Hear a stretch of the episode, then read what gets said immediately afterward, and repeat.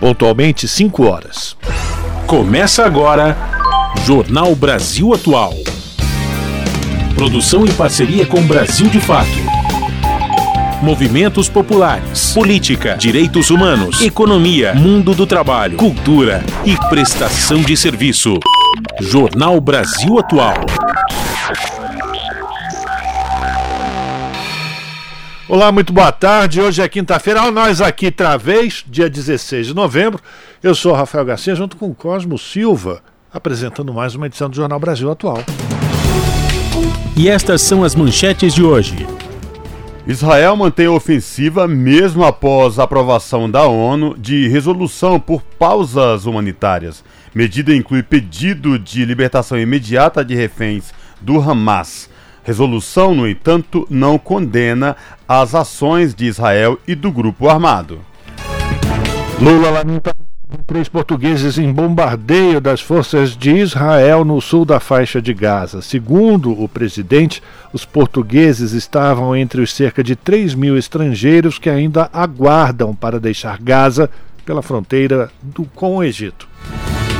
Mais de 87% dos mortos pela polícia em 2022 eram negros. A Bahia ultrapassou o Rio na letalidade. Dados são do estudo Pele Alvo, a bala não erra o negro. A Assembleia Legislativa de São Paulo realiza audiência pública sobre a privatização da Sabesp. Pesquisa mostra que 25 prefeitos e 61 câmaras de vereadores já se manifestaram contra a privatização da empresa. Também na Alesp, o presidente da Enel no Brasil foi ouvido nesta manhã na CPI que investiga a atuação da concessionária no serviço de energia elétrica em São Paulo. Ontem, uma forte chuva voltou a deixar milhares de residências sem energia elétrica.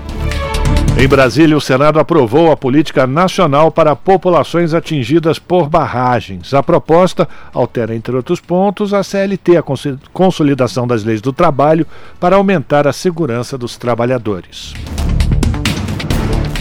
Altas temperaturas ligam alerta em relação à saúde de bebês e crianças. Ministério da Saúde cria página na internet com dicas de cuidados durante a onda de calor. A cidade do Rio de Janeiro vai sediar pela primeira vez o Congresso Brasileiro de Agroecologia. O evento também vai realizar atividades gratuitas, como oficinas e shows. E campanha da Organização Mundial da Saúde destaca táticas da indústria do tabaco para influenciar políticas de saúde.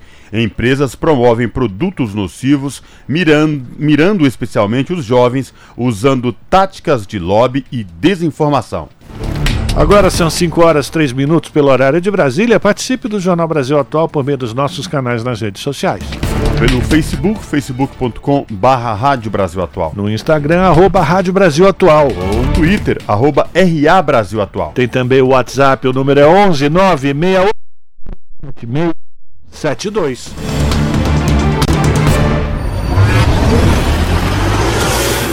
Jornal Brasil Atual. Uma parceria com Brasil de Fato. Na Rádio Brasil Atual.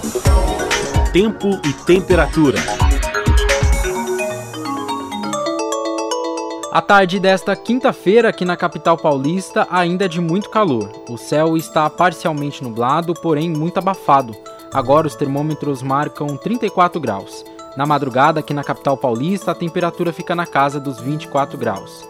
Em Santo André, São Bernardo do Campo e São Caetano do Sul, cidades do Grande ABC, tem média de temperatura de 33 graus neste momento. O tempo também está nublado e pode chover em alguns bairros. Na madrugada, na região do ABC, a temperatura fica na casa dos 24 graus.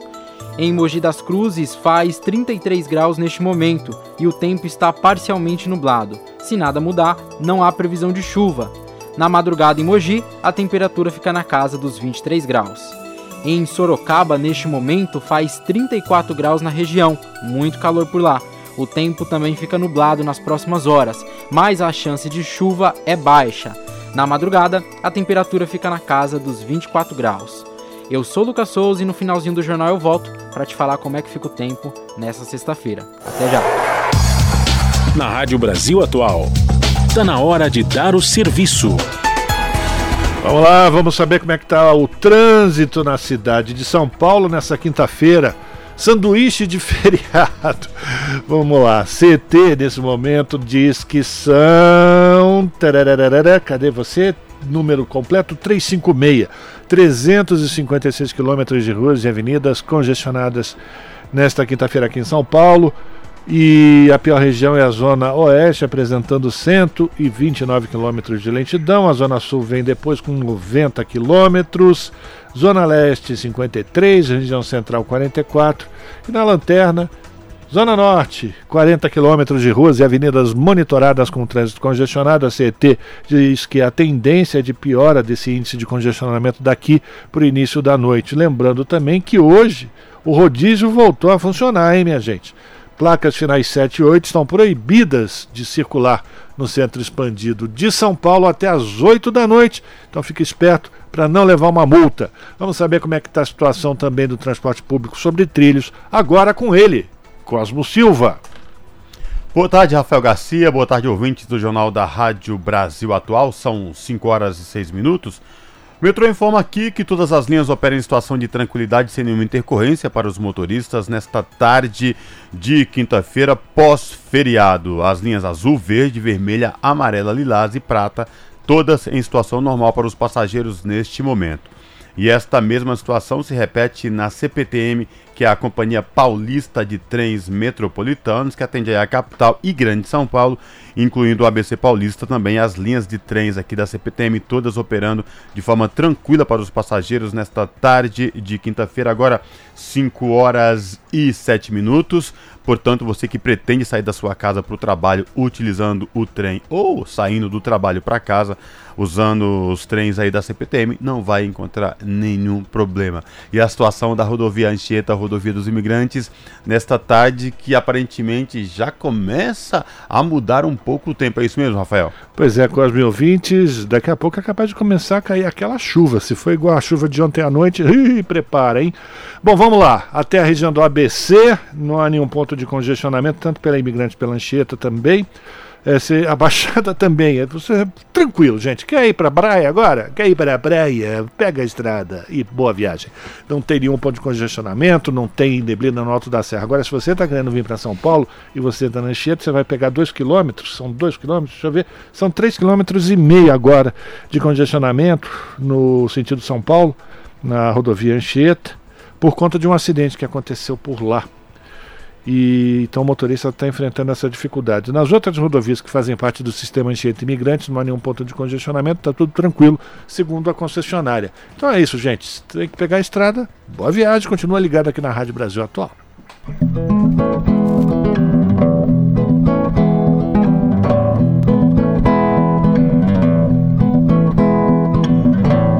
Fique ligado na rádio atento o tempo todo ligado nela, seja no fone ou pelo radinho.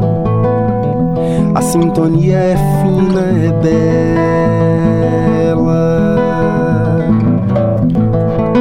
Rádio Brasil Atual.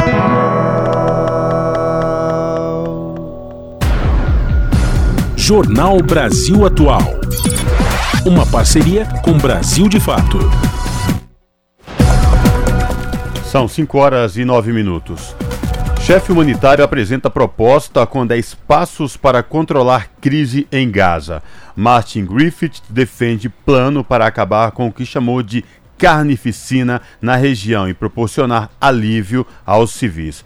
Ele destacou negociações para assegurar acesso a combustível em quantidades suficientes para iniciativas de ajuda. Da ONU News em Nova York, quem traz os detalhes é o Felipe de Carvalho. O mundo não pode permitir que a carnificina em Gaza continue. Essa foi a mensagem do subsecretário-geral para Assuntos Humanitários da ONU, Martin Griffiths, se referindo aos ataques a hospitais, mortes de bebês prematuros e privações de meios básicos de sobrevivência para a população. It requires from the parties an adherence to humanitarian law and humanity. Nesta quarta-feira, o chefe humanitário apelou a todas as partes que façam tudo o que estiver ao seu alcance para apoiar e implementar um plano com 10 etapas para controlar a crise e proporcionar alívio aos civis. As medidas envolvem fluxo contínuo e seguro de ajuda, abertura de pontos de passagem adicionais, além de Rafa, acesso a combustível em quantidades suficientes, expansão do número de abrigos seguros, financiamento de 1,2 bilhão de dólares e um cessar-fogo humanitário, dentre outras. A horrific situation in which they have no escape um, and in which they're being asked to move still in conditions of danger. Em entrevista para a ONU News, Griffiths disse que os civis de Gaza estão em uma situação horrível, da qual não tem escapatória e em que são solicitados a se mover ainda em condições de perigo. Ele destacou que as agências humanitárias precisam de centenas de milhares de litros de combustível e que acordos estão sendo negociados para assegurar tal reposição, mas ainda falta aprovação final no mais alto nível das autoridades israelenses. Segundo agências de notícias, na noite de terça-feira, Israel deu aprovação para 24 mil litros de diesel para serem usados exclusivamente por caminhões para operações da ONU, mas não ficou claro quando e como o combustível seria entregue. Ao abordar a grave situação nas unidades de saúde, o subsecretário-geral afirmou que o Hamas não deve usar um local como um hospital como escudo para sua presença. Segundo Griffiths, esta é uma afirmação tão forte ao abrigo do direito humanitário como a afirmação de que os hospitais não devem se tornar uma zona de guerra, de perigo. Ele ressaltou que os hospitais não são campos de batalha. Durante a visita a Gaza, a diretora executiva do Fundo das Nações Unidas para a Infância, a Unicef, disse que é preciso deter este horror que resulta em crianças mortas, mutiladas, raptadas e com o direito à assistência negado. Catherine Russell afirmou que não há lugar seguro para onde as 1 milhão de crianças de Gaza possam recorrer, destacando que mais de 4,6 mil crianças teriam sido mortas e quase 9 mil feridas. Da ONU News em Nova York, Felipe de Carvalho. E o presidente Lula lamentou hoje a morte de três portugueses em bombardeio das forças de Israel em Gaza, no Oriente Médio. Segundo o presidente, os portugueses estavam entre os cerca de 3 mil estrangeiros que ainda aguardam para deixar Gaza pelo posto de Rafah, na fronteira com o Egito. De acordo com o ministro das Relações Exteriores de Portugal, o João Gomes Cravinho, dois dos cidadãos mortos eram menores. Para ele, a morte dos três portugueses e dois familiares diretos desses cidadãos é, abre aspas, mais uma prova de que este não é o caminho certo. Segundo Cravinho, as vítimas civis estavam na lista de 16 pessoas para serem repatriadas, entregue por Portugal às autoridades de Israel e do Egito presidente de Portugal, Marcelo Rebelo de Souza, também lamentou as mortes na faixa de Gaza e disse esperar que o grupo de civis com nacionalidade portuguesa saia do centro do conflito o quanto antes. São 5 horas e 13 minutos. Conselho de Segurança da ONU aprova pausa humanitária na faixa de Gaza. Mais detalhes na reportagem de Gésio Passos. O Conselho de Segurança da ONU aprovou nesta quarta-feira uma resolução pedindo pausa humanitária no conflito entre Israel e o Hamas na faixa de Gaza. A resolução ainda pede a imediata libertação dos reféns mantidos pelo Hamas e a criação urgente de corredores humanitários e prolongados em toda a área do conflito para atendimento de urgência. O texto defende o respeito ao direito internacional, principalmente a proteção de civis e crianças, rejeita o deslocamento forçado da população e pede a normalização de abastecimento de bens essenciais como água, eletricidade, alimentos e suprimentos médicos. Formalizada por Malta, a proposta foi aprovada pela maioria dos países do Conselho, incluindo o Brasil. Estados Unidos, Reino Unido e a Rússia se abstiveram da aprovação do texto. O representante brasileiro, o embaixador Norberto Moretti, afirma que a resolução restaura a credibilidade do Conselho de Segurança. Moretti disse ainda que é preciso respeitar o direito internacional e buscar a paz na região. Todas essas violações do direito internacional humanitário devem parar. Agora, todos os civis, Os palestinos e os israelenses são iguais. Eles têm pago o preço de décadas de negação sistemática dos direitos legítimos do povo palestino à autodeterminação. É preciso estabelecer um Estado palestino que viva ao lado de Israel, com fronteiras seguras, aceita por todos e reconhecidas internacionalmente. É a única solução possível. A paz deve ser o objetivo final para todos. A embaixadora de Malta, Vanessa Fraser, disse que a vida de crianças e recém-nascidos no hospital Al-Shifa estão em perigo. Para ela, o voto na resolução se traduz em vidas humanas reais. Após cercar esse hospital por dias, Israel invadiu o local nesta terça-feira, colocando em risco centenas de doentes. A embaixadora dos Estados Unidos, Linda Thomas Greenfield, disse que o país não poderia votar sim em um texto que não condenasse o Hamas ou não defendesse a ação de Israel. O representante de Israel, Jonathan Miller, disse que a resolução é desconectada da realidade e questionou o Conselho por não condenar os ataques a Israel.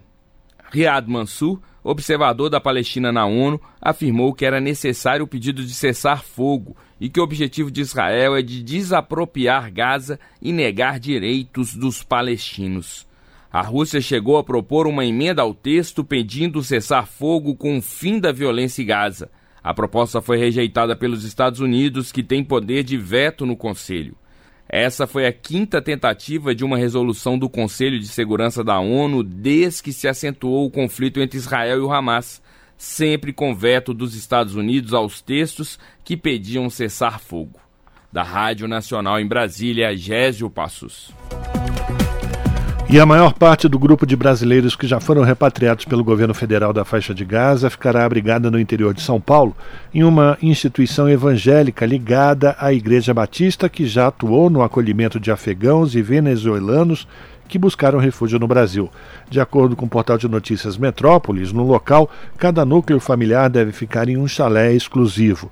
Em São Paulo, os repatriados de Gaza terão refeições e atividades e em um espaço de recreação para crianças. Também haverá esse espaço de recreação para crianças nesse local. O abrigo fica em uma cidade na região de Bragança Paulista. Dos 32 brasileiros resgatados da faixa de Gaza, 16 têm menos de 18 anos. O mais jovem é um bebê nascido no mês de fevereiro e a pessoa mais velha tem 50 anos. O governo brasileiro informou que continua trabalhando para elaborar uma nova lista de pessoas para serem resgatadas da zona de guerra no Oriente Médio. Você está ouvindo? Jornal Brasil Atual, uma parceria com Brasil de Fato. São 5 horas e 17 minutos. O vice-líder do governo no Congresso apresenta emenda para alterar a meta fiscal de 2024. A repórter Silva Munhato está acompanhando as discussões para a votação da Lei de Diretrizes Orçamentárias. O vice-líder do governo no Congresso, o deputado Lindbergh Farias, do PT do Rio de Janeiro, apresentou emendas ao projeto da Lei de Diretrizes Orçamentárias de 2024 para mudar a meta fiscal do ano que vem de zero para um déficit de 0,75% ou de 1% do PIB, Produto Interno Bruto. Para 2023, o déficit estimado pela equipe econômica do governo é de 1,3% do PIB ou 141,4 bilhões de reais. A meta se transformou transformou em uma questão depois que o presidente Lula afirmou em setembro que dificilmente a meta de déficit zero seria cumprida. Recentemente, o ministro da Fazenda, Fernando Haddad, disse que vai perseguir o déficit zero, mesmo que ele não esteja na LDO de 2024. O governo poderia ter manifestado seu interesse em mudar a meta antes da votação do relatório preliminar da LDO na Comissão Mista de Orçamento, no último dia 7, mas isso não aconteceu. Agora a meta só pode ser modificada pelos parlamentares.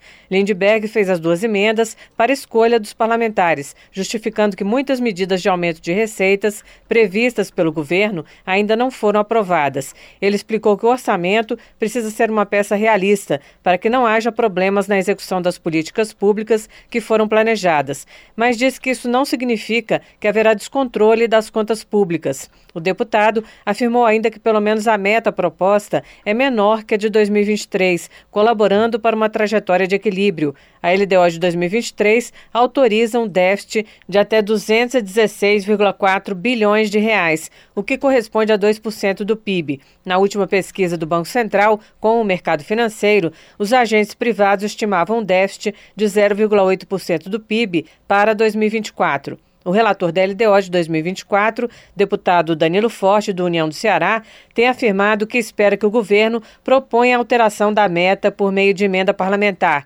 pois o executivo teria mais condições de avaliar a meta possível. Apesar de prever meta zero para 2024, o governo trabalha dentro das regras do novo arcabouço fiscal, que prevê o cumprimento da meta caso ela fique 0,25% do PIB maior ou menor. O arcabouço também manteve a regra de contingenciamento bimestral das despesas do orçamento, caso a meta esteja sob risco. A primeira avaliação será em março de 2024. Em caso de descumprimento da meta no final do ano, o arcabouço prevê a redução das despesas para o ano seguinte, 2025. Se a regra normal é aumentar as despesas em 70% do crescimento das receitas, uma frustração da meta reduziria esse percentual para 50%.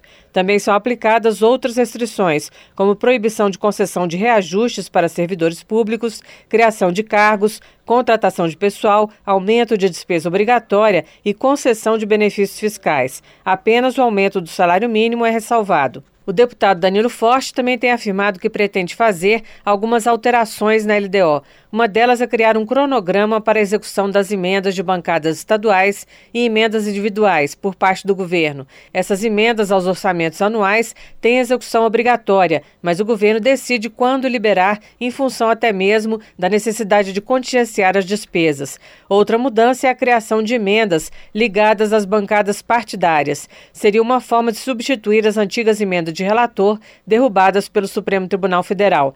Na Comissão de Desenvolvimento Econômico, foram aprovadas três emendas à LDO do deputado Sidney Leite, do PSD do Amazonas, que alteram as regras para as emendas de comissão à lei orçamentária. Leite explicou que a ideia é proibir o contingenciamento dessas emendas. Por quê? Porque não é justo nós termos emenda de ficção, porque da forma que é feita, na grande maioria das vezes, para não dizer a totalidade, ela é inexequível e tira o papel do parlamento, que é construir a política do orçamento. Também foi aprovado que a execução das emendas de comissão fique a cargo do colegiado que aprovou a proposta no ano anterior e que seja estabelecido um cronograma de execução. Essas emendas da Comissão de Desenvolvimento Econômico ainda têm que passar pelo crivo do relator da LDO. As emendas propostas ao projeto da LDO de 2024 só serão publicadas na sexta-feira, quando termina o prazo de registro. O deputado Danilo Forte deve entregar o seu relatório para votação na Comissão Mista de Orçamento na próxima semana, indicando as emendas que vai acolher. Da Rádio Câmara de Brasília, Silvia Minhato. Ainda em Brasília, o plenário do Senado aprovou a prorrogação do uso de recursos da Lei Paulo Gustavo de incentivo à cultura. A oposição retirou do projeto o pagamento da Bolsa Permanência para alunos do ensino médio. repórter Érica Christian traz mais informações. De autoria do senador Randolfo Rodrigues da Rede do Amapá, o projeto prorroga até o final de dezembro de 2024 o prazo para o uso dos recursos da Lei Paulo Gustavo de Incentivo à Cultura. O programa foi criado em 2022 como uma medida emergencial para auxiliar o setor cultural, que foi um dos mais afetados durante a pandemia de Covid-19. Pelo projeto, os recursos estimados em 3 bilhões e 800 milhões de reais poderão ser destinados para o desenvolvimento de espaços ou atividades culturais, o que inclui o pagamento de serviços recorrentes, transporte, manutenção, tributos e encargos trabalhistas e sociais. O relator, Humberto Costa, do PT de Pernambuco, explicou que se não fossem gastos até dezembro deste ano, os recursos já repassados para os estados, o Distrito Federal e municípios seriam devolvidos para os cofres da União para outras despesas. Ele ressaltou que desde a sanção em julho de 2022, a Lei Paulo Gustavo enfrenta dificuldades para ser aplicada. Pelo fato de que é, a regulamentação exigiu bastante tempo, pelo fato de que a estrutura do Ministério ela teve que ser totalmente reestruturada pela discussão sobre a aplicação dos recursos para agora, para 2023, de modo que o período garantido para a apresentação de projetos, de editais, ficou muito curto e é muito provável que os estados e os municípios não consigam gastar. O projeto de prorrogação da Lei Paulo Gustavo incluía um artigo que autorizaria o governo federal a não contabilizar no novo arcabouço fiscal as despesas com o auxílio permanência destinado a alunos de baixa renda do ensino médio a ser lançado pelo governo federal. O senador Rogério Marinho, do PL do Rio Grande do Norte, diz que a oposição até defende o benefício, desde que seja apresentado em outra proposta que só trate deste assunto. Agora, num projeto que prorroga a, os efeitos da Lei Paulo Gustavo, né, de incentivo à cultura, nós assistimos à tentativa de se colocar um artigo que cria um programa que é meritório, né, contra a evasão escolar, utilizando para isso o superávit financeiro da PPSA na contramão do artigo 12 do arcabouço fiscal. Nós fizemos ver ao, ao governo que se fosse necessário o projeto realmente ele o fizesse pelo instrumento adequado. Já aprovado pela Câmara dos Deputados, o projeto de prorrogação da Lei Paulo Gustavo de Incentivo à Cultura segue para a sanção presidencial. Da Rádio Senado, Érica Christian. 5 horas e 25 minutos. O presidente Lula sanciona o programa de enfrentamento à fila na Presidência Social na Previdência Social, aliás. O projeto havia sido aprovado pela Câmara em outubro e pelo Senado agora em novembro. Mais detalhes na reportagem de Gésio Passos. O programa busca reduzir o tempo de análise de processos administrativos e da realização de perícias médicas no INSS. Serão criados dois bônus para servidores atuarem na redução das filas. A nova lei autoriza de forma excepcional a aceitação de atestados médicos e odontológicos pendentes de avaliação para licença de tratamento de saúde, dispensando assim a perícia oficial. A prioridade agora será para processos administrativos que estão em análise há mais de 45 dias ou que tenham prazo judicial expirado. Os ministérios da Previdência Social e da Gestão em Serviços Públicos irão fixar meta específica para desempenho dos servidores que vão participar do programa de enfrentamento à fila da Previdência Social, que terá duração de nove meses, podendo ser prorrogado por mais três meses. Na lei de enfrentamento às filas do INSS, também foram adicionados outros dispositivos como a transformação de cargos efetivos vagos em cargos em comissão ou de função de confiança para atender às demandas de diversos órgãos públicos. A lei também prevê a ampliação das contratações temporárias para assistência à saúde de povos indígenas, além da reserva de 10 a 30% das vagas para indígenas em concursos públicos da FUNAI. Da Rádio Nacional em Brasília, Gésio Passos. 5 horas 27 minutos. Já os senadores aprovaram um projeto que amplia os instrumentos para prevenção de desastres. A proposta inclui novas obrigações para quem exerce atividades com risco de acidente. Vamos acompanhar as informações com Pedro Pincer. O Senado aprovou o projeto do senador Eduardo Braga, do MDB do Amazonas, que amplia os instrumentos de prevenção a desastres e de recuperação de áreas atingidas. Durante votação na Câmara, os deputados acrescentaram um novo capítulo sobre gestão de acidentes com novas obrigações para o empreendedor que exerce atividades com risco de acidente ou desastre. Outra mudança proíbe a permanência de escolas e hospitais em área de risco de desastre, sendo obrigação do empresário realocá-las para um local seguro antes da implantação do seu empreendimento, em acordo com os mantenedores dessas instituições. Ele também deverá realizar cadastro demográfico nas áreas potencialmente atingidas, assim definidas no processo de licenciamento ambiental e no plano de contingência. O relatório do senador veneziano Vital do Rego, do MDB da Paraíba, foi lido por Marcelo Castro, do MDB do Piauí, que afirmou que as mudanças dos deputados melhoraram a proposta. Os dispositivos incluídos pela Câmara dos Deputados vêm em boa hora. Impor ao empreendedor, público ou privado, a adoção de medidas preventivas de acidente ou desastre, de acordo com o risco de acidente ou desastre e o dano potencial associado ao empreendimento. Concordamos também com os demais acréscimos e modificações promovidos por aquela casa. A proposta trata da Política Nacional de Proteção e Defesa Civil e tem o objetivo de ajustar as competências da União, dos estados e dos municípios e especificar, entre as ações de prevenção, o monitoramento de riscos em tempo real e a produção de alertas antecipados de desastres. O texto ainda determina que a recuperação de áreas afetadas por desastres deve se dar de forma a reduzir os riscos enfrentados pelos seus habitantes e prevenir a reincidência de eventos calamitosos nesses locais. O texto segue agora para a sanção presidencial. Da Rádio Senado, Pedro Pincer. São 5 horas e 30 minutos. O governo quer transformar o Nila em Foz do Iguaçu na primeira universidade pública binacional do mundo. Paraguai deve dividir responsabilidade sobre a instituição de ensino criada em 2010. As informações com Denise Salomão, do Brasil de Fato.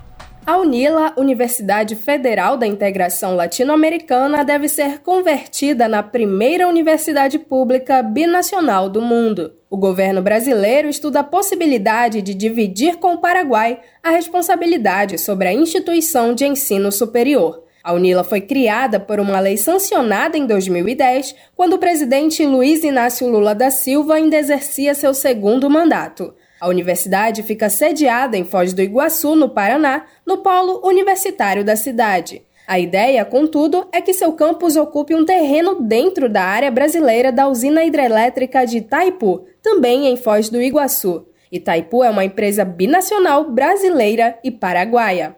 Atualmente, a UNILA é 100% brasileira, mantida com recursos federais. O diretor-geral de Itaipu, ex-deputado federal Enio Verri, afirmou que o governo do Paraguai também tem interesse numa universidade pública no lado paraguaio da fronteira e que, após conversas entre autoridades, ficou definido que a UNILA se tornará binacional. Verri disse que, inclusive, a mudança na UNILA já foi discutida com o ministro da Educação do Brasil, Camilo Santana. Eu levei uma solicitação ao presidente Lula quarta-feira passada e a UNILA, nós vamos construir um projeto, ela será uma universidade binacional. Hoje a UNILA, ela é uma universidade brasileira a serviço da integração da América Latina. O sonho do presidente Lula é que a UNILA fosse a universidade do Mercosul. Nós acabamos até agora e vamos continuar financiando a UNILA, o Brasil. Só que, é, como o Paraguai estava pensando em fazer também uma UNILA, nós conversamos, o diretor-geral brasileiro e paraguaio da, da da Itaipu, e montamos essa ideia. Procurado pelo Brasil de Fato, o Ministério da Educação não se pronunciou. A reitoria da UNILA, por sua vez, declarou que foi informada recentemente sobre a binacionalização da instituição. Informou que a proposta ainda é muito embrionária e, portanto, não tem prazo para entrar em vigor. A reitoria também ressaltou que o assunto é uma política de Estado, cujo debate se inicia no alto escalão do governo, entre as presidências da República, o Itamaraty e o Ministério das Relações Exteriores, e que no momento oportuno a universidade será formalmente comunicada, consultada e a partir disso fará a ampla divulgação do processo. Em julho, Lula, Verri e Santana estiveram juntos em Foz do Iguaçu anunciando a retomada das obras do campus da Unila. Lula disse que as construções serão concluídas em três anos. Itaipu Nacional é quem financia o projeto. A empresa investirá 600 milhões no projeto, que inclui a construção de um prédio principal com 18 andares, blocos de salas de aula e um restaurante. Isso viabilizaria a ampliação do número de vagas da universidade. A obra começou em 2011 e parou em 2014, quando cerca de 40% do total já havia sido executado. Divergências com a construtora causaram a paralisação. O projeto do campus, assinado pelo arquiteto Oscar Niemeyer, ainda prevê a construção de um teatro, biblioteca e laboratórios. Isso, contudo, não tem prazo para sair do papel. Entre os dias 7 e 9 de dezembro, o atual campus da UNILA vai sediar a Jornada Latino-Americana e Caribenha de Integração dos Povos. Com convites feitos ao presidente Lula e ao ex-chefe de Estado uruguaio Pepe Mujica, da Frente Ampla, o objetivo do evento, de acordo com a convocatória, é realizar um diagnóstico econômico, político e cultural da região bem como se organizar para os desafios de um contexto de avanço das direitas em âmbito global. De Belém para a Rádio Brasil de Fato, com reportagem de Vinícius Konchinski. Locução: Denise Salomão. Jornal Brasil Atual. Uma parceria com Brasil de Fato. Agora são 5 horas 34 minutos. E o diretor-presidente da Enel Brasil, o Nicola Cotugno, foi ouvido na manhã desta quinta-feira pela Comissão Parlamentar de Inquérito da Assembleia Legislativa de São Paulo, que investiga a atuação da concessionária do Serviço de Energia Elétrica por aqui. O, a Enel é alvo de críticas pelo atendimento prestado após o temporal com rajadas de ventos de 100 km por hora no último dia 3, na última sexta-feira. Aproximadamente 2 milhões de pessoas ficaram sem o fornecimento da energia elétrica e o cenário pode voltar a se repetir na capital e no litoral paulista. Ontem, uma forte chuva com ventos de até 55 km por hora voltou a deixar milhares de residências sem energia elétrica, principalmente nas regiões norte e oeste de São Paulo. No início dessa manhã, a Enel informou que restabeleceu o fornecimento de energia para 70% dos clientes impactados. A empresa prometeu ampliar para 900 equipes até o final de hoje para restabelecer a energia em mais de 80 mil casas sem o serviço até agora. Na última terça-feira, o presidente da Enel São Paulo, o Max Xavier Lins, também foi ouvido pela CPI da Alesp na condição de testemunha. A sessão foi marcada por quedas de energia elétrica durante a participação do executivo na, da concessionária. Lembrando que novamente temos previsões de, de rajadas de vento, de temporais na cidade de São Paulo e é preciso ficar bem atento porque mais uma vez a gente pode sofrer com a falta de energia elétrica na cidade de São Paulo. Você está ouvindo? Jornal Brasil Atual, uma parceria com Brasil de Fato.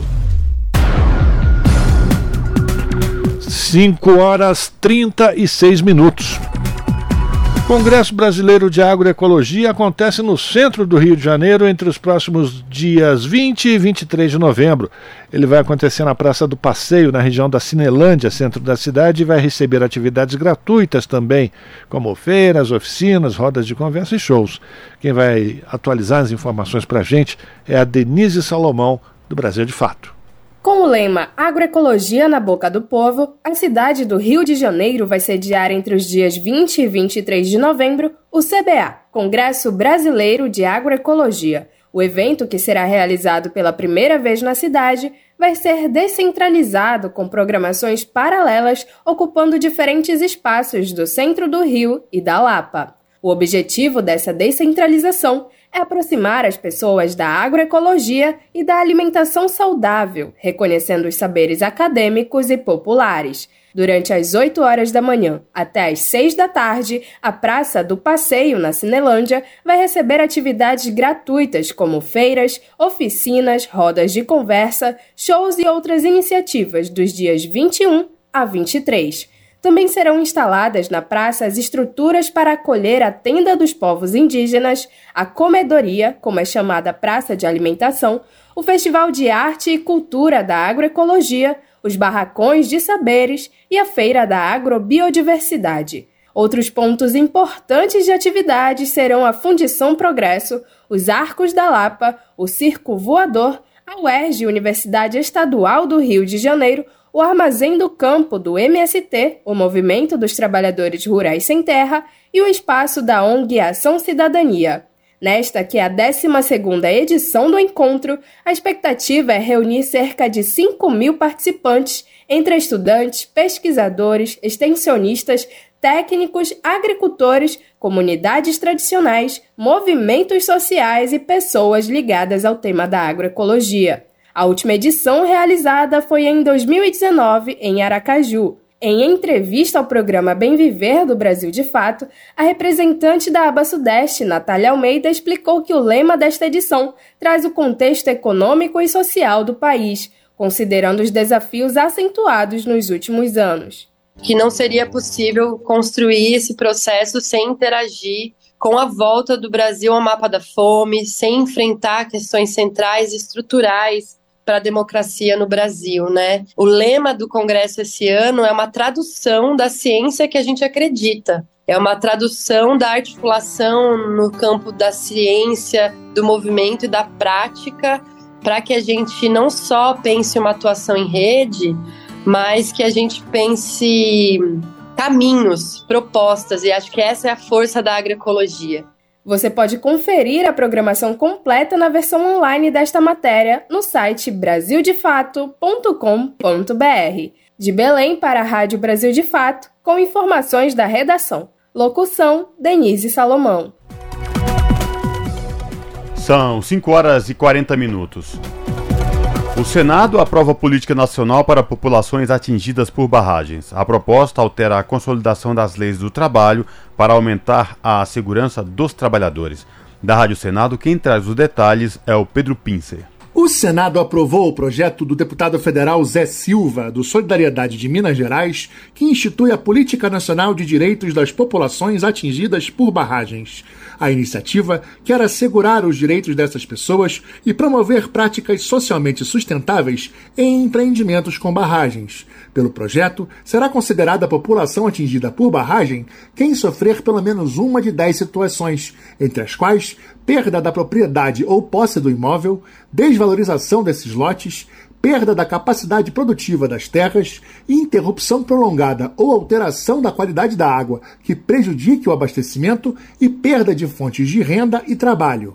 O texto teve como relator, na Comissão de Infraestrutura, o senador Eduardo Gomes, do PL do Tocantins, que reafirmou a tentativa de negociações com todas as partes interessadas e a redução do trâmite legislativo para encerrar a espera das famílias de vítimas dos acidentes das barragens de Mariana e Brumadinho, em Minas Gerais, que aguardam há anos a aprovação do projeto na expectativa de uma reparação mais justa. Implicam em perdas que vão além dos bens patrimoniais, mas que não são consideradas pela legislação vigente. É preciso, então, que o legislador corrija essa injustiça, ainda que com décadas de atraso, e institua novos parâmetros para disciplinar as reparações de indivíduos e comunidades atingidos pela construção ou rompimento de barragens. A proposta engloba as barragens de produção industrial e mineral, as de hidrelétricas e outras que, a partir de suas construções, possam atingir populações locais.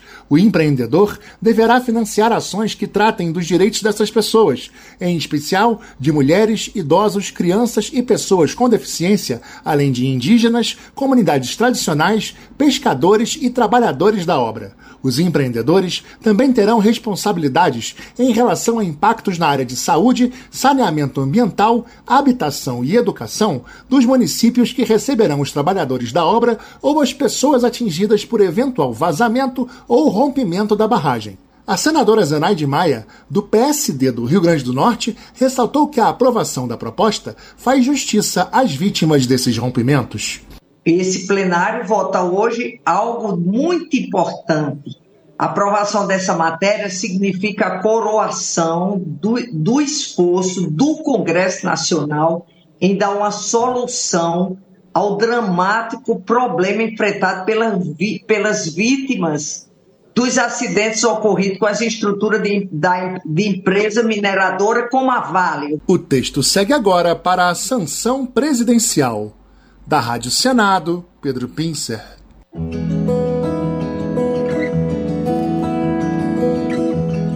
Momento agroecológico.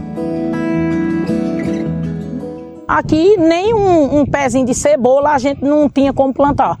Só aproveitava o inverno, porque no inverno a gente sabia que a gente tinha água todos os dias, a chuva também ajudava. No começo, a gente chegou até a passar necessidade fome mesmo. Eu cheguei a pedir, pedir. Quando eu falo pedir, não era eu sair da minha casa, pegar um saco ou uma bolsa, ir para a esquina ou para a rua pedir, não. Mas eu dependi de parentes, de amigos, que realmente eu vi quem estava comigo. Por quê? Eu não trabalhava, meu esposo não trabalhava e eu tinha uma filha pequena.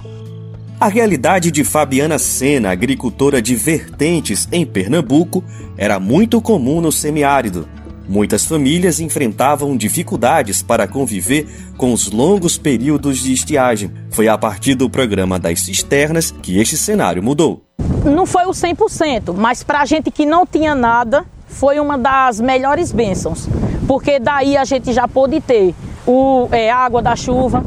Quando a gente pensava que tipo ela ia secar, aí ao invés da gente ir para ponto pegar de baldinho, a gente já podia pedir um caminhão a alguém que tivesse mais condições. Daí a gente pôde a começar até pensar em criar uma galinha. A gente começou a plantar pequenas mudas, tipo uma cebolinha, um tomate, é, um, um coentro, uma coisa que é um legume que a gente pudesse usar em casa e que não fosse um uso muito, de muita água também.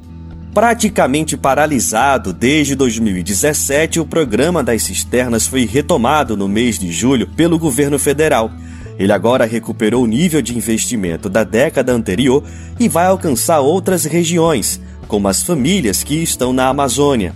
O Ministério do Desenvolvimento Social publicou o edital para a construção de novas cisternas de consumo e produção no semiárido, com previsão de construir mais de 50 mil unidades. O investimento será de 400 milhões de reais. Além disso, o MDS também anunciou o edital para a construção de sistemas individuais e comunitários de acesso à água na Amazônia, beneficiando mais de 3 mil famílias.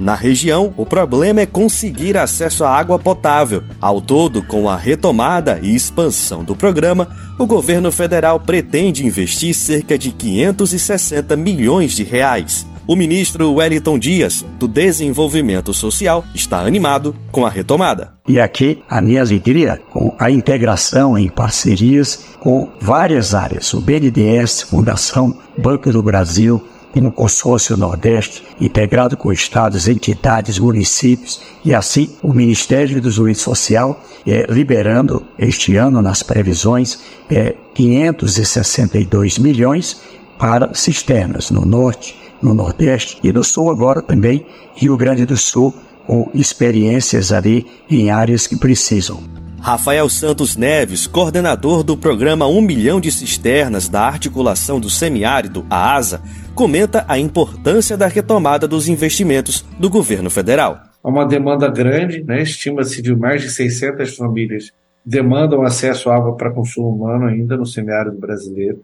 E esse recurso não dá conta disso, mas em compensação, para o orçamento que vinha sendo montado pelo governo anterior, que na verdade eu acho que previa nesses próximos quatro anos aniquilar de vez o programa, é, foi uma garantia de recursos, um montante que dá para chegar é, a, a, muitas famílias, né? E hoje já não é mais uma realidade do semiárido brasileiro, né? Então, assim, no, os povos da Amazônia não têm água para consumo humano, porque as águas dos rios, que sempre os alimentaram, hoje estão todas contaminadas, não, muitas contaminadas pelos metais pesados usados na mineração no, no sul do país, em torno das mudanças climáticas, o períodos de, de, de estiagem estão aumentando e a quantidade de chuva não está gerando recarga para as bacias, é, as bacias né, para água, os aquíferos, que estão sendo exauridos pelo uso da monocultura extensiva. O programa de cisternas é uma política pública que evoluiu ao longo dos anos em 2003, no primeiro ano de funcionamento, o programa construiu pouco mais de 8 mil cisternas.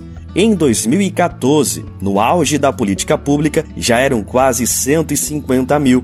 A partir de 2017, iniciou-se um processo de desinvestimento. O programa atingiu um patamar abaixo daquele de 2003. Em 2022, por exemplo, ainda sob o governo Bolsonaro, foram construídas apenas 5.946 cisternas, um número muito abaixo do necessário para suprir a demanda de quase 40 mil famílias que estavam sem água apenas no semiárido, segundo as estimativas da articulação do semiárido naquele ano. Rafael Santos Neves faz uma análise sobre o processo de desidratação da política pública ao longo dos últimos anos. Olhar para trás para a política foi abandonar várias famílias, não só no semiárido, mas no Brasil inteiro, sem acesso à água para o consumo humano, e nos levou a uma situação de volta à fome. E aí, quando a gente fala de volta à fome, sem água, a gente está falando de uma situação de vulnerabilidade e miséria muito grande. Foi isso que os dados apresentaram. A chegada das cisternas às comunidades promove um salto de qualidade de vida para as famílias beneficiadas. É o que reforça Rafael Santos Neves, da articulação do semiárido. Quando uma família recebe uma cisterna, é, a realidade dessa família de ter água para consumo humano ao lado de casa muda completamente. Principalmente das mulheres e crianças dessas famílias, que são normalmente quem vão à distância buscar água que não tem perto de casa. É, eu costumo dizer que a cisterna, junto com o Bolsa Família, é o primeiro passo para tirar uma família de uma situação de miséria, da qual, se ela não tiver um pequeno impulso, ela não consegue sair. Ela não consegue é, comprar seu alimento para conseguir comer e trabalhar no dia seguinte. Ela não consegue ter água para ter força para ir trabalhar no dia seguinte. Fabiana, a agricultora do início da nossa reportagem, defende que a política que melhorou a vida dela no semiárido também ajude outras famílias pelo Brasil. Do jeito que eu fui beneficiada e eu digo a você o que eu passei de dificuldade, não tem coisa mais gratificante do que você olhar para dentro do seu armário ou para o prato e você dizer: hoje, sem pena, eu tenho o que comer, eu dou de comer a quem chegar e posso dar uma, fazer uma doação para qualquer pessoa que precisar. E antes eu não tinha isso, eu dependia dos outros. De Recife, na Rádio Brasil de Fato, Afonso Bezerra.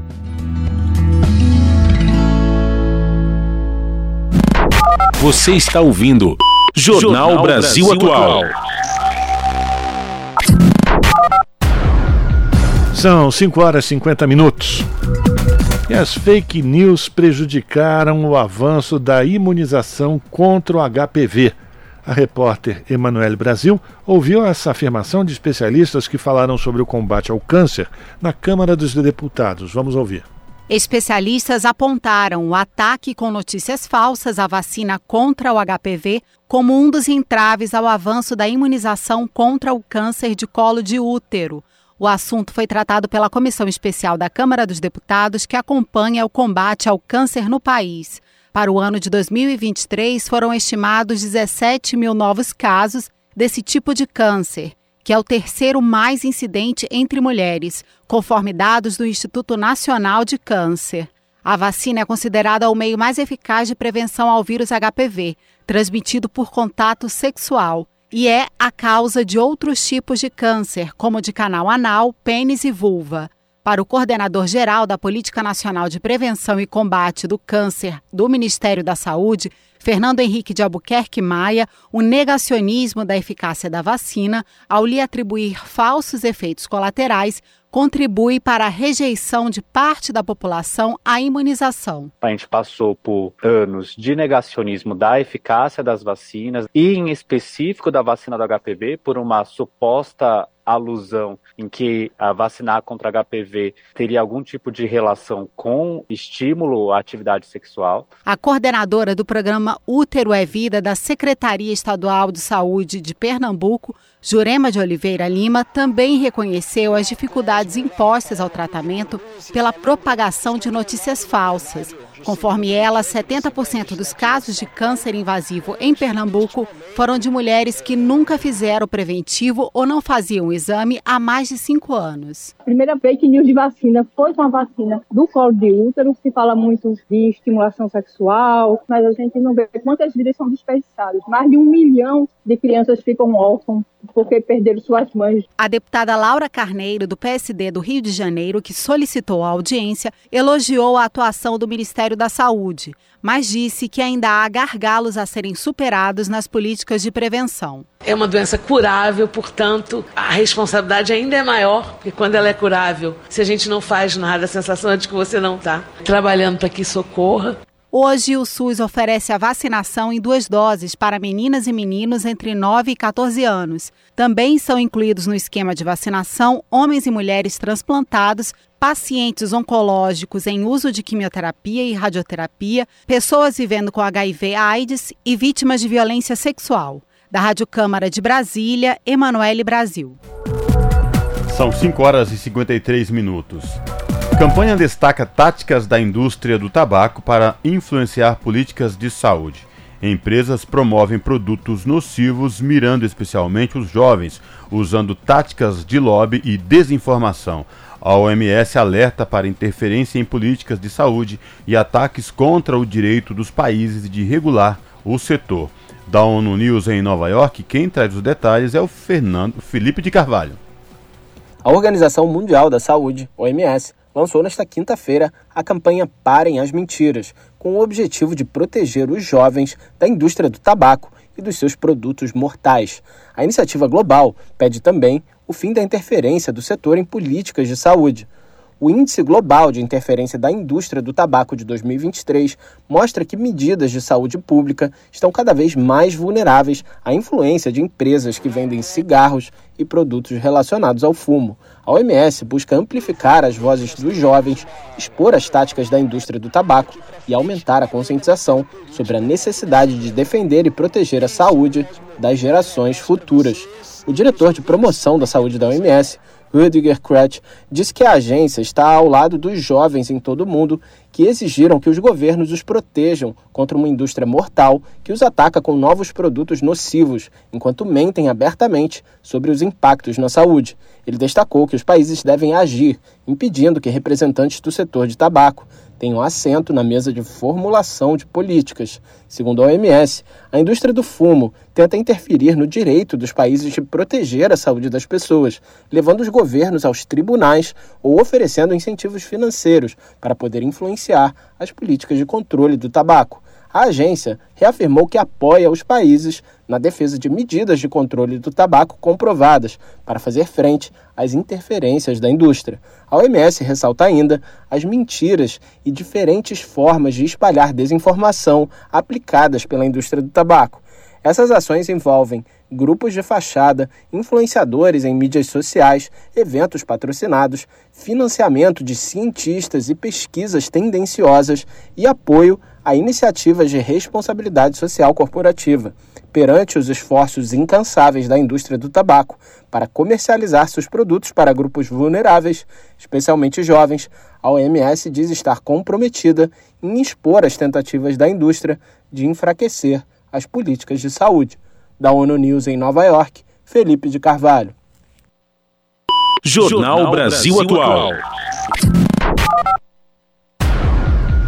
São 5 horas e 26 minutos. A gente vai falar agora direto da Assembleia Legislativa do Estado de São Paulo, a LESP, onde está acontecendo desde a manhã uma audiência pública.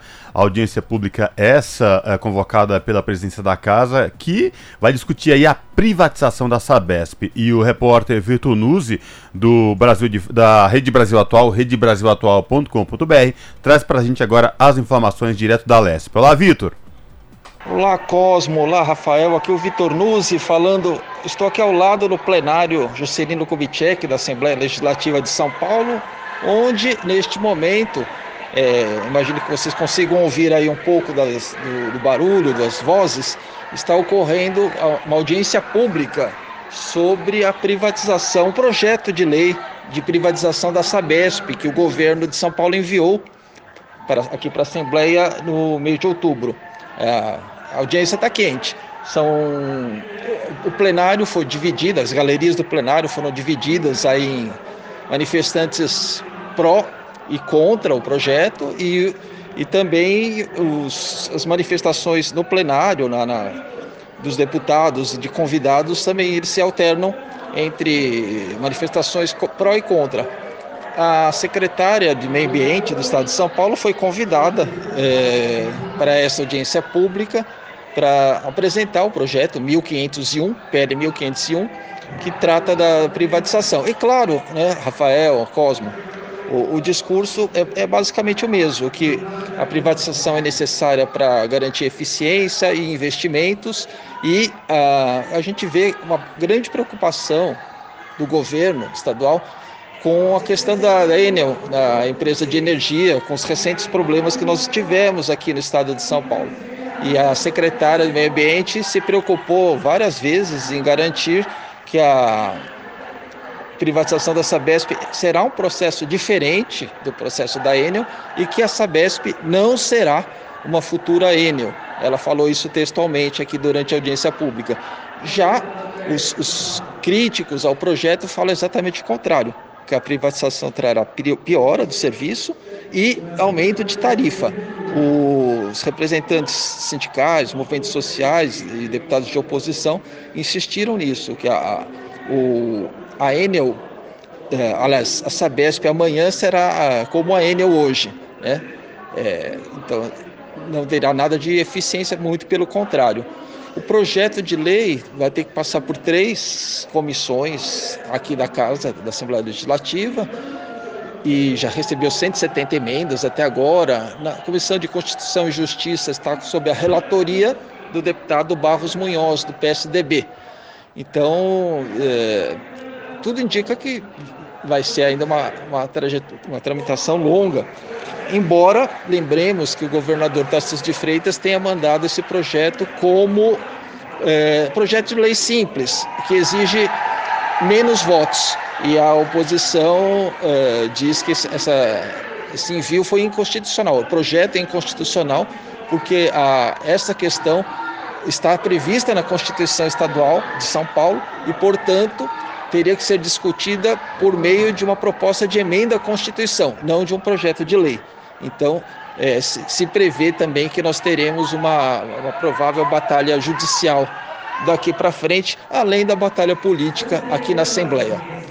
É isso, Cosmo, Rafael, um abraço para vocês e para os ouvintes da Rádio Brasil Atual. Rádio Brasil Atual. Para sugestões e comentários, entre em contato conosco por e-mail redação@jornalbrasilatual.com.br ou WhatsApp DDD 11 96893 7672. Acompanhe a nossa programação também pelo site redebrasilatual.com.br.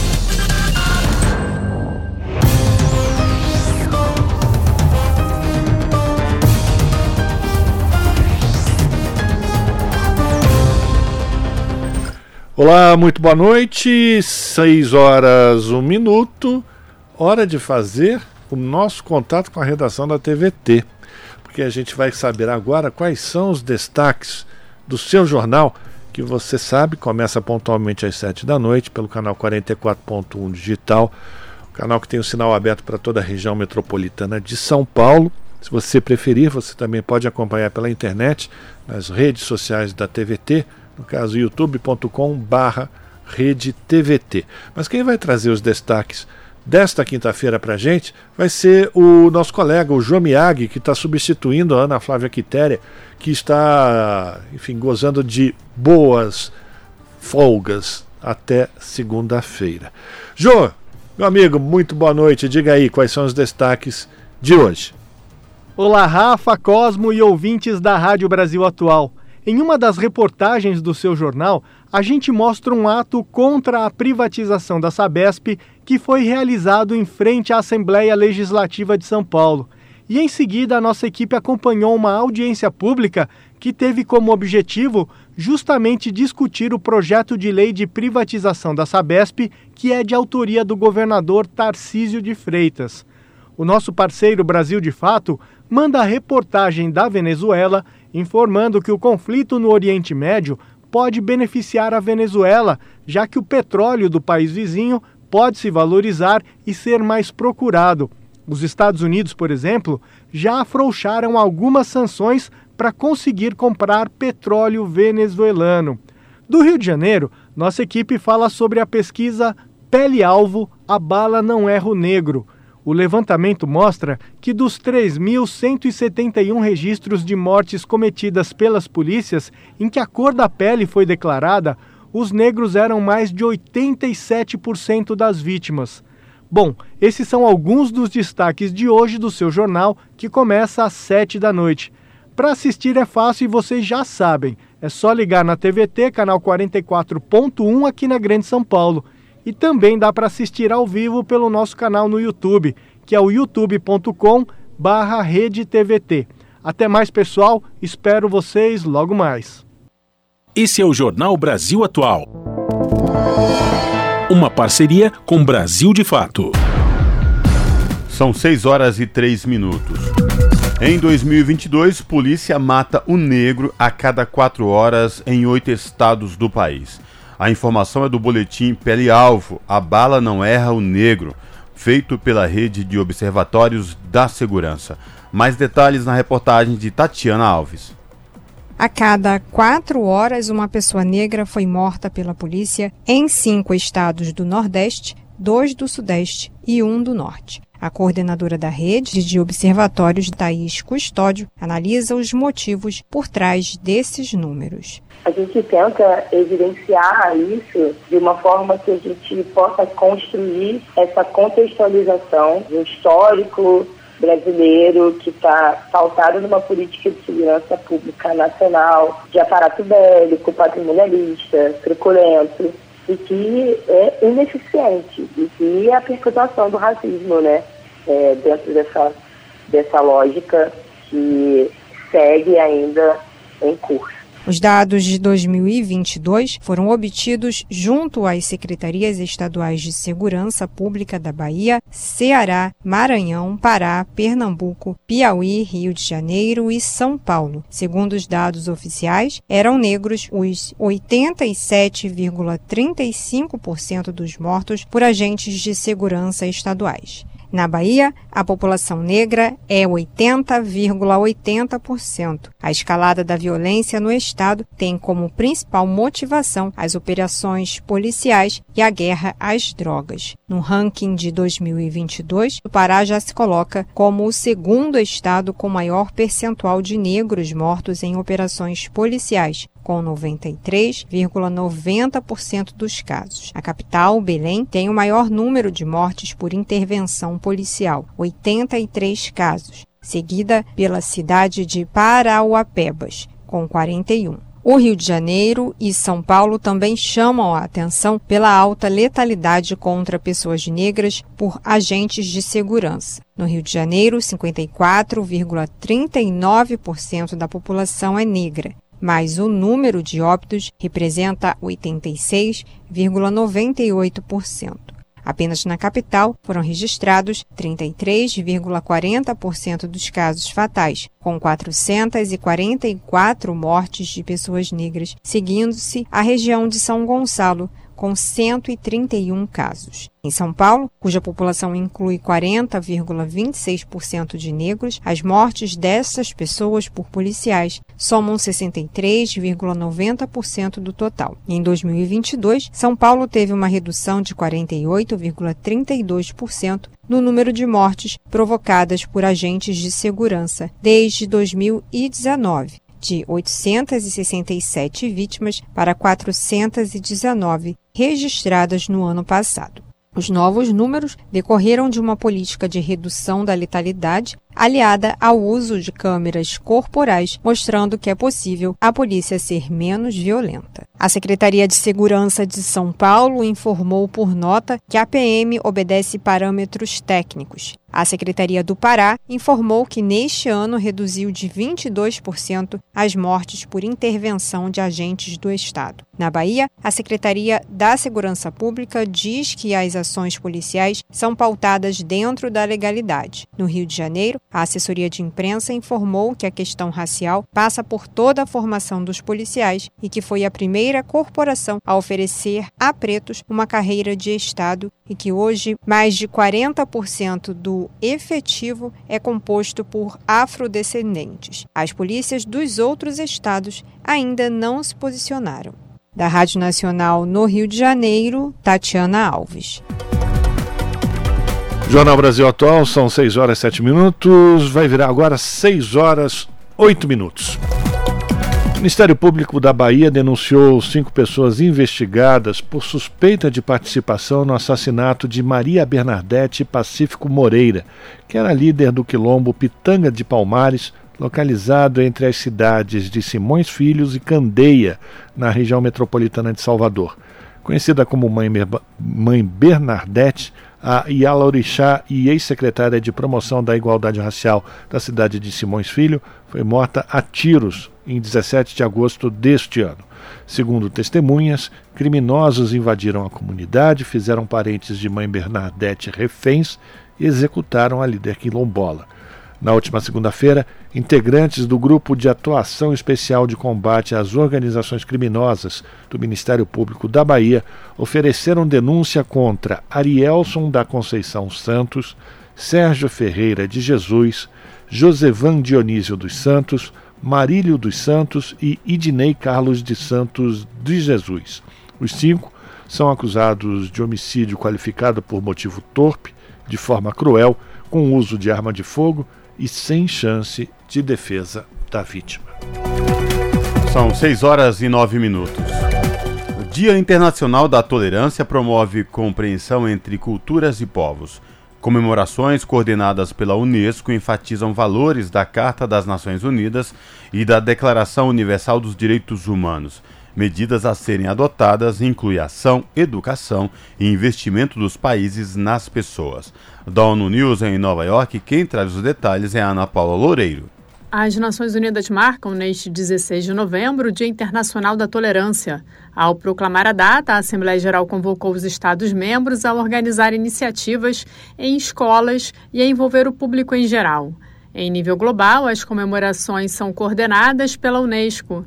A agência da ONU reitera o empenho em reforçar a tolerância, promovendo a compreensão mútua entre culturas e povos assim como prevêem a Carta das Nações Unidas e a Declaração Universal dos Direitos Humanos. Para o momento atual, a Unesco considera que adotar essa medida é mais importante do que nunca, perante níveis elevados do extremismo violento e de conflitos caracterizados pelo desrespeito pela vida humana. A data destaca ainda que questões como o deslocamento forçado geram ódio e a xenofobia contra refugiados, o número de incidentes disparou após a Segunda Guerra Mundial. Da ONU News em Nova York, Ana Paula Loureiro. 6 horas 10 minutos. E ontem, 15 de novembro, além de ser o dia da proclamação da República, também foi o Dia Nacional da Umbanda. 115 anos de Umbanda. Vamos saber mais sobre a religião que surgiu no Brasil na reportagem de Cristiane Ribeiro.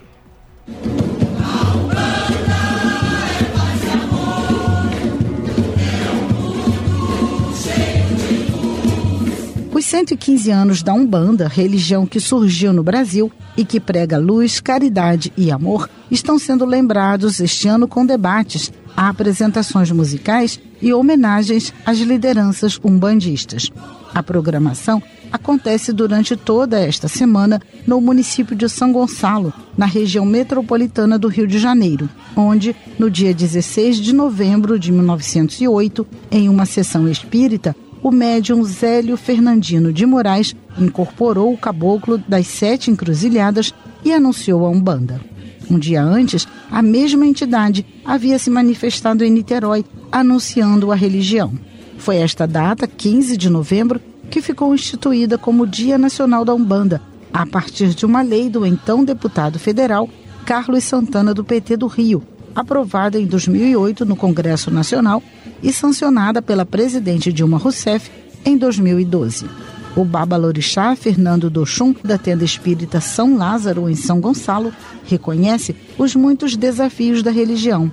Ele defende que a data seja incluída no calendário oficial da cidade, a prefeitura alega que o projeto precisa ser apresentado e aprovado na Câmara de Vereadores da cidade. São Gonçalo é o berço da Umbanda. E a religião em São Gonçalo hoje é muito poderosa, é muito grande, porém temos vários desafios, né? E alguns desafios bem grandes na questão da, da intolerância religiosa, da violência contra os povos do terreiro. Enfim, temos algumas lutas bem grandes pela frente que motiva exatamente a criação de uma lei municipal que determina a inclusão dela no calendário oficial da cidade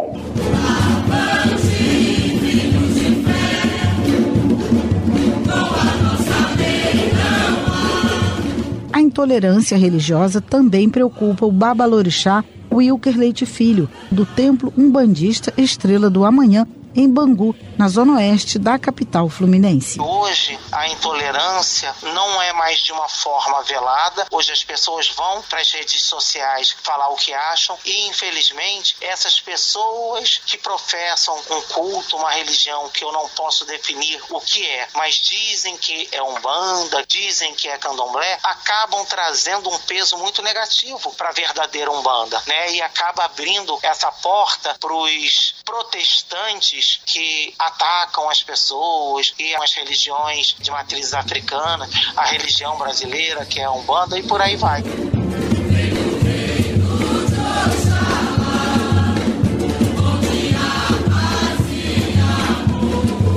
líder do grupo jovem da tenda espírita São Lázaro, Samuel Salustiano, de 17 anos, vem de uma família de umbandistas e diz com firmeza que a religião é um pilar na sua vida, mas admite que o preconceito religioso aparece desde o momento em que o umbandista coloca sua roupa branca, seu pano de cabeça ou simplesmente entra em um terreiro.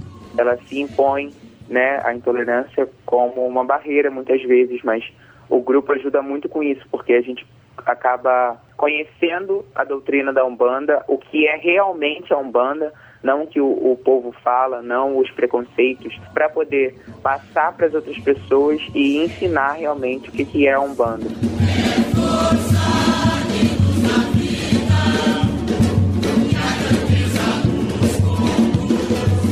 Mas, para o Babalorixá Wilker, as novas gerações que frequentam as tendas já trazem um conhecimento mais teórico da religião, com as aulas de evangelização e o acolhimento de seus pais. Isso acontece com o pequeno Arthur, de dois anos e meio, que acompanha a mãe Juliana em todas as sessões. A banda é paz amor, é o mundo cheio de luz, é a força que nos dá vida, a grandeza do escondo. Levamos a mundo inteiro, a bandeira Xuxa.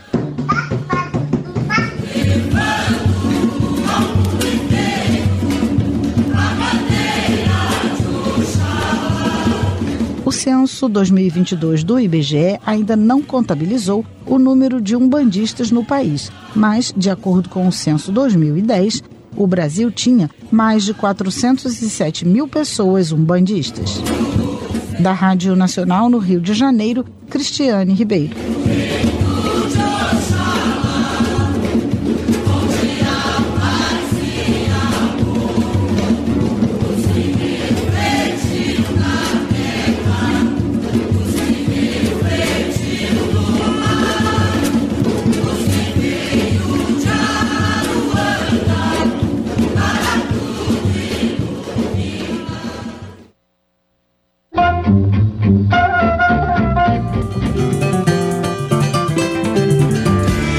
Mosaico Cultural, uma produção Rádio Agência Brasil de Fato.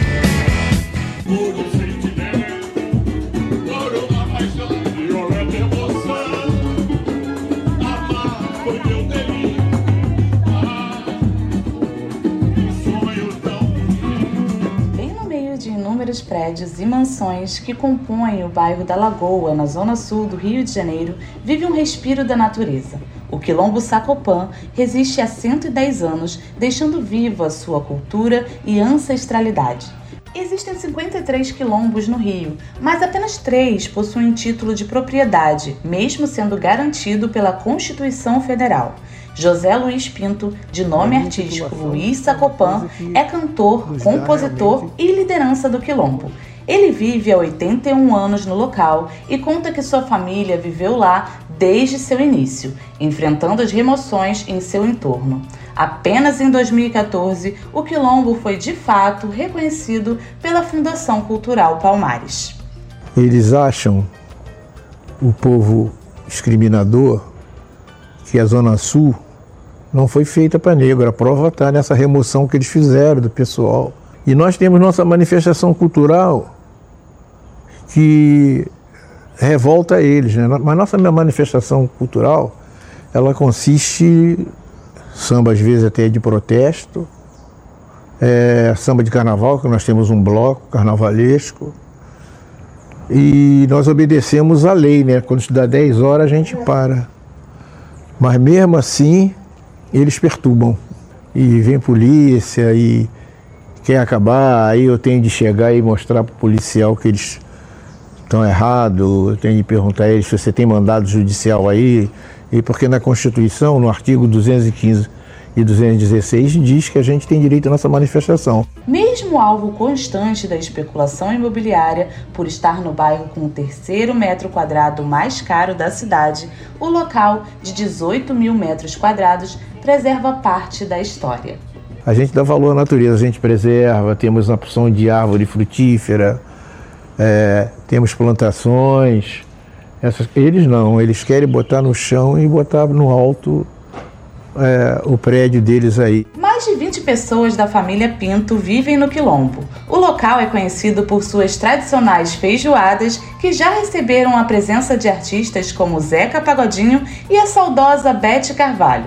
Luiz explica que essa também é uma forma de resistência. Não era para estar do jeito que, que, que está, sabe, ao lado do, do povo negro no nosso país, pelo tempo que passou na, na escravidão, levando chibatada. E tem, sabe, tem coisas assim horripilantes que você não imagina. Quer dizer, claro que você é instruída, sabe o que, que o povo que o povo passou, que o povo negro passou, mas não é, mas não era mais para estar nesse nível. Rosane Garcês mora há 21 anos no Quilombo.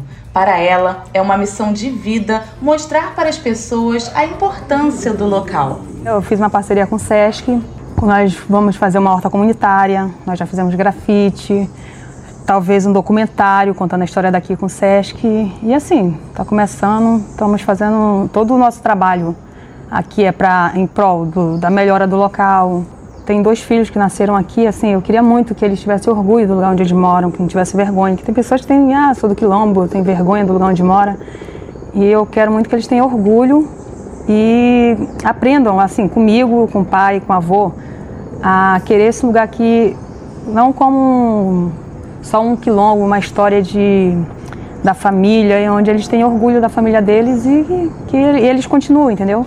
Luiz Martins Pinto, filho de Luiz Sacopan, tem 53 anos. Ele explica que não é fácil manter viva a sua história. A gente não tem assim aquele dia que a gente fala assim, hoje vão olhar com, vão dar um olhar mais gentil às, aos vários grupos, né? Os grupos que construíram realmente o Brasil. Então a gente tem que lutar constantemente, buscar a forma, as formas mais adequadas de, de atingir as pessoas que estão dispostas a ouvir para fazer manter a história, a ancestralidade com força, com presença. E parte dessa força, parte dessa presença está na manutenção da natureza. O Quilombo Sacopan foi criado no fim do século XIX pelos antepassados de Luiz Sacopan, que vieram refugiados da região serrana e dos lagos. Tina Martins Pinto foi morar no local quando se casou com Luiz Sacopan. E é tudo família. Se deixar as crianças brincando de bicicleta, correndo, não precisa ficar perto. Que eles estão super protegidos. A brincadeira deles também é assim. Brincava, subia árvore, descia e, e fazia casinha na, na roca da pedra. A criança gosta da natureza, né? E sempre viveram aqui muito felizes. Luiz gosta de reforçar que 13 de maio, data que foi assinada a Lei Áurea, não é celebrado pelo povo afrodescendente, mas sim repugnado pela maioria. Nós, quilombolas, é, temos pavor do 13 de, de maio, entendeu? É um, uma horroriza que existe que o povo não esse negócio de assinatura da abolição, é, a gente não aceita, porque não foi uma abolição, que nem eu falei há pouco tempo agora, ampla e restrita, entendeu? Quer dizer, eles deram a droga da, de uma falsa liberdade, mas não deram a dignidade. Você vê que é, todo dia morre negro na favela, você passa debaixo do viaduto, é negro debaixo do viaduto. Quer dizer, o negro não tem vez. Até hoje o negro não teve ascensão do Rio de Janeiro, para a Rádio Brasil de Fato, Jéssica Rodrigues.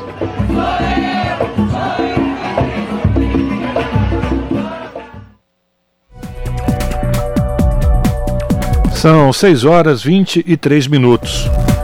Vou fazer um alerta agora porque as altas temperaturas estão chamando a atenção e preocupando as autoridades de saúde com relação à saúde dos bebês e das crianças. O Ministério da Saúde criou uma página especial na internet com dicas de proteção e cuidados durante essa onda de calor que a gente está atravessando hoje. E quem vai trazer mais informações para a gente é o repórter Renato Ribeiro. Sol e temperaturas altas ligam alerta para cuidados com a saúde, principalmente de bebês e crianças. O tempo quente pode causar desidratação, mal-estar e insolação. Nesse período, os pequenos são os mais vulneráveis, como explica a pediatra Blenda Jales. As crianças são vulneráveis durante períodos de calor intenso pelo maior risco de desidratação, que pode se manifestar com sede, boca seca, redução da urina, sonolência, olhos fundos e tontura, por exemplo. Em especial, os bebês ainda não têm seu sistema de regulação de temperatura completamente desenvolvido. E é um erro frequente que se usem neles tecidos grossos e com camadas, mesmo em épocas assim. A onda de calor acontece quando a temperatura está acima do normal por vários dias seguidos. A exposição a altas temperaturas aumenta a chance de doenças respiratórias como rinite e asma. A pediatra Blenda Jales destaca a importância da hidratação. Os bebês que mamam exclusivamente no peito já têm toda a sua necessidade de ida e não devem receber nenhum outro tipo de líquido, nem mesmo água. O próprio leite materno já contém mais de 90% de água. Aos demais, podemos fazer uma estimativa que, claro, pode ser individualizada. De 1 a 3 anos, 1.300 ml. De 4 a 8 anos, por volta de 1.700 ml. De 9 a 13 anos, 2.400 ml. E acima dessa idade, cerca de 3 litros. Algumas dicas para proteger os pequenos incluem evitar exposição ao sol, uso de roupas leves, bonés, sombrinhas, além da ingestão de frutas e alimentos frescos e conservados. E tem também o uso de filtro solar a partir dos seis meses específicos para a idade. E o Ministério da Saúde criou uma página especial na internet com dicas de proteção e cuidados durante a onda de calor. Basta acessar gov.br barra saúde. Da Rádio Nacional em Brasília, Renato Ribeiro.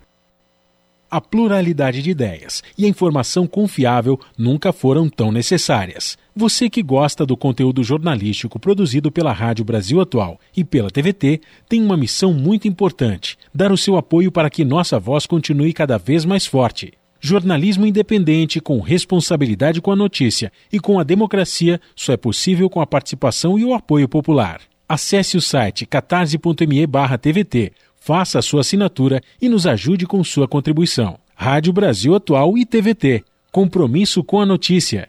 Compromisso com você. Entrevistas desta semana vai ouvir o jornalista Jamil Chad. Jamil Chad é correspondente na Europa há mais de 20 anos. O escritório dele fica dentro da ONU. E nós vamos conversar sobre o verdadeiro genocídio que acontece hoje na faixa de Gaza e já há mais de um mês. Genocídio que começa com os atos terroristas do Hamas, mas que são respondidos de maneira ainda pior do que fez o Hamas. É hoje, 9h15 da noite, aqui na TVT. Você está ouvindo Jornal Brasil Atual. Uma parceria com Brasil de Fato. Na Rádio Brasil Atual. Tempo e temperatura. A sexta-feira, na região da capital paulista, vai ser tão quente quanto a quinta. O tempo fica parcialmente nublado, com mínima de 23 e máxima de 37 graus. Você de Santo André, São Bernardo do Campo e São Caetano, cidades da região do Grande ABC, a média de temperatura nesta sexta-feira é de 22 graus de mínima e máxima de 36 graus. No final do dia tem uma possibilidade baixa de chuva. Em Mogi das Cruzes, a onda de calor intenso continua e a mínima nesta sexta-feira é de 21 graus, com máxima de 36. Em Sorocaba, a sexta-feira vai ser ainda mais quente do que a quinta, com mínimas de 23 e máxima de 37 graus em Sorocaba, que deve ser sentida entre 1 e 2 da tarde.